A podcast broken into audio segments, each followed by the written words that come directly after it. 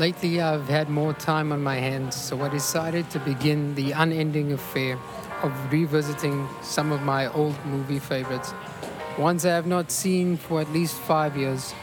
And I didn't expect them to affect me after all of these years, but they did.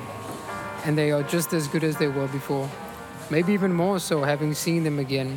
And these movies certainly age a lot better than I have.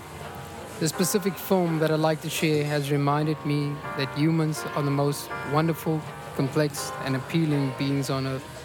We could also be the worst, but that conversation would keep us here for much too long, so let's move on. One could probably also say that there are more rare species out there that are much more interesting and appealing than humans, but we still remain the most compelling.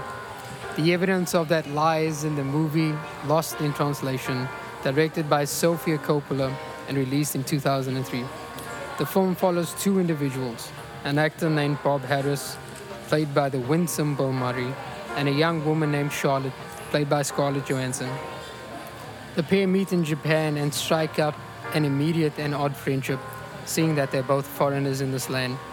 Bob and Charlotte seem completely lost in their lives, and both are just searching. But do they find something? Maybe not what they expected, or what they need, but they certainly find something. They find the same hopeless hopelessness residing in another, more of a hopeful hopelessness. What's more beautiful about this film is the contrast of ages between Bob and Charlotte. She's significantly younger than he is.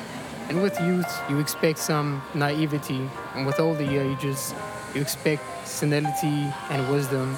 But this isn't exactly the case. They are both just floating by, hoping for the best. One's already seen enough of life, and the other's hoping for something to take hold of her, hoping that there's more to life than a nomadic existence.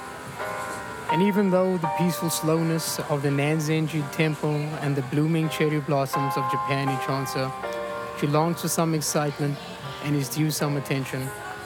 Enter Bob, the glum, older male version of herself Bob's apathy to life is absolutely infectious. He's a man defeated, no hope, no eagerness, and extremely disenchanted. And he is strangely okay with this. He longs for the nomadic existence and prefers it over the fame as an actor. Their bond, in my opinion, only succeeds because it happens on foreign soil. Back in their home country, in a more familiar setting, they'd probably just walk by each other with the instinctive head nod, and they'd be none the wiser with each other's existence. But their spontaneous meeting becomes an introduction to, to a closeness. And Charlotte in no way plays as a mistress to a man going through a midlife crisis. She becomes a companion who enables him to see that there's still more, to, more fun to be had, regardless of age. At 60, you can still go dancing, you can still sing karaoke, and you can still get into trouble and maybe even the trouble part never actually ends. And Bob offers her no real form of senior advice, no form of advice that could benefit her. He more or less just tells her what could be expected in more years of life and marriage, and he in no way makes himself to be wise or aware of the lessons that wife acquires through many years of service. Instead, he empathetically reveals his life's events and significant moments in Charlotte, neither expects wisdom from him. The pair simply just accept each other. I had seen this film a few years before I found myself in a foreign country, and I suppose it prepared me to deal with an unexpected and sudden ending of my own. We met on the Avenida Corrientes in Buenos Aires, Argentina. She was a serene and delicate girl, the kind they don't tell you about, the kind you are never prepared for, but it takes off anyway. Neither of us were from there. She came from one side of the globe, and I came from the other. Still, spontaneously, we met.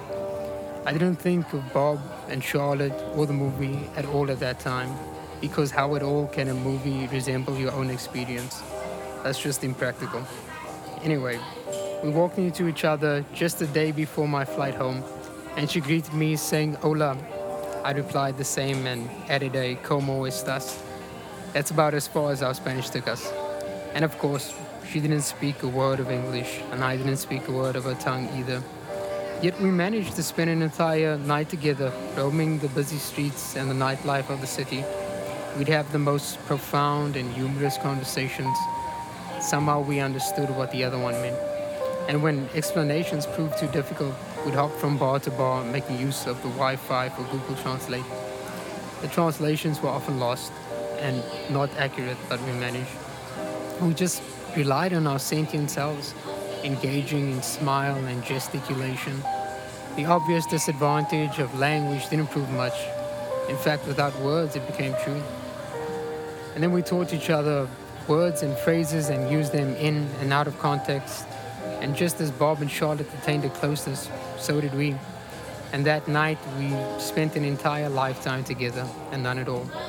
There's a scene in the movie where Bob says to Charlotte, Let's never come back here again because it will never be as much fun. And I have the same reservations about going back. It just wouldn't be the same. I could imagine Roxy Music's More Than This being the song that played for our time together. Yes, the song's in the movie, but it's just as fitting. After our time together, we dreaded the walk back to her hotel. We knew the fantasy was soon to end.